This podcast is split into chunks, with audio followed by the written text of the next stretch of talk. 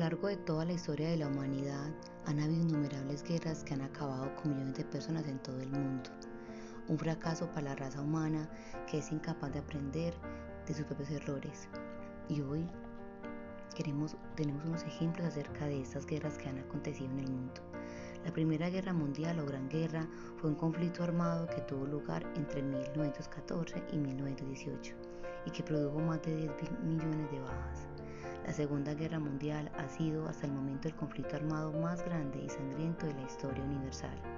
Murió alrededor del 2% de la población mundial de la época, unos 60 millones de personas, en su mayor parte civiles. ¿Y sabes por qué hay tantas guerras y pleitos? Santiago 4.1.10 nos dice, pues porque no saben dominar su egoísmo y su maldad. ¿Sabías que la carcoma es un insecto que devora la madera por dentro, la destruye y la deja inservible? Eso nos ilustra lo que hace la envidia. No se ve a simple vista, pero su presencia dentro de nosotros puede llegar a devorar lentamente nuestra gratitud y nuestra alegría. Santiago en este pasaje nos muestra el corazón de la raza humana. Son tan envidiosos que quisieran tenerlo todo y cuando no lo pueden conseguir son capaces hasta de pelear, matar y promover la guerra. Pero ni así pueden conseguir lo que quieren. Ustedes no tienen porque no se lo piden a Dios y cuando lo piden lo hacen mal porque lo único que quieren es satisfacer sus malos deseos. Ustedes no aman a Dios ni lo obedecen. Pero ¿acaso no saben que hacerse amigo del mundo es volverse enemigo de Dios? Pues sí, así es. Si ustedes aman lo malo del mundo, se vuelven enemigos de Dios. ¿Acaso no creen que, como dice la Biblia, Dios nos ama mucho? En realidad, Dios nos trata con mucho más amor, como dice la Biblia. Dios se opone a los orgullosos, pero brinda su ayuda a los humildes. Por eso, obedezcan a Dios, háganle frente al diablo y él huirá de ustedes.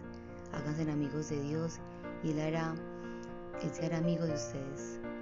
Pecadores, dejen de hacer el mal. Los que quieran amar a Dios, pero también quieren pecar, deben tomar una decisión, o Dios o el mundo de pecado. Pónganse tristes y lloren de dolor. Dejen de reír y pónganse a llorar para que Dios vea su arrepentimiento. Sean humildes delante del Señor y, Él los premiará. Podemos entender que los deseos naturales o pasiones vienen con nosotros desde que nacemos y estarán en nosotros hasta morir. No podemos desligarnos de nuestros deseos, pero lo que vamos a aprender es a no vivir controlados por esos deseos. Este pasaje de Santiago nos hace entender claramente el porqué de los conflictos que hay, no solo a nivel internacional y nacional, sino familiar. En varias ocasiones me he preguntado sobre las guerras en el mundo y su injusticia sobre aquellos que no están involucrados con los conflictos, pero que aún así se ven afectados en gran manera. Pero Santiago es muy claro cuando dice, de tus propias pasiones surgen las guerras y los conflictos entre ustedes. Es de ti, es de mí, no hay un tercero involucrado. De tus pasiones, de las mías. Dios no está involucrado. Sé que es fácil echarle la culpa a alguien más y pensar que están peor que tú. Y puede ser cierto, pero eso no quita tu parte dentro del problema. A veces las guerras y los conflictos tan grandes que sufre este mundo te llevan a perderte dentro de tantas telarañas que hay y dejas de poner atención al micromundo que existe a tu alrededor. Este pasaje no es para corregir las guerras y conflictos internacionales. Este pasaje es para que corrijamos nuestras guerras y nuestros conflictos personales. Por ejemplo, ¿cuántas familias están peleadas por una herencia? ¿Cuántos hermanos se han dejado de hablar por conflictos y desacuerdos? cuántas amistades se han acabado a causa del orgullo y la envidia. ¿Cuántos hijos han crecido con un solo padre o tal vez sin ninguno de los dos a causa de conflictos entre ellos? ¿Te das cuenta de lo grave que son nuestros deseos fuera de la voluntad de Dios? Podemos entender que al dar paso a nuestras pasiones internas desembocamos en una cadena de malas decisiones pero sabes, hoy tenemos una muy buena noticia. pues el mismo Santiago nos está dando unos tips para que nuestra naturaleza y nuestros deseos no tomen control de nosotros.